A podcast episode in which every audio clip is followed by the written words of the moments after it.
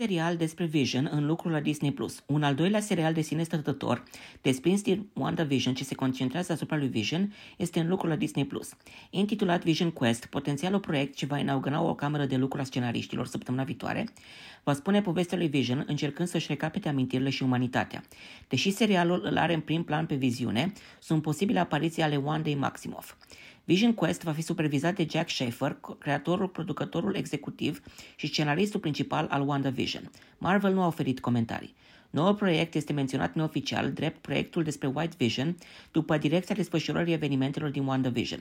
Introdus la sfârșitul episodului 8, White Vision a fost creat de Sword prin reconstruirea și recuperarea trupului lui Vision, trimis în misiunea de a o anihila pe Wanda și versiunea condiționată.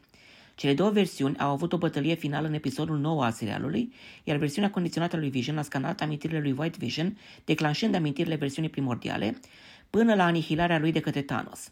Într-un moment de claritate, White Vision a declarat, eu sunt Vision, dispărând în neant și lăsând loc de o continuare.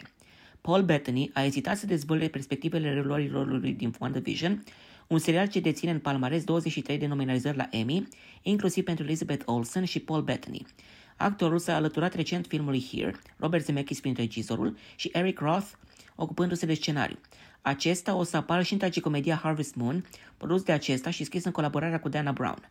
În plus, actorul va juca în piesa Broadway intitulată The Collaboration, apărând și în lungmetrajul adaptat.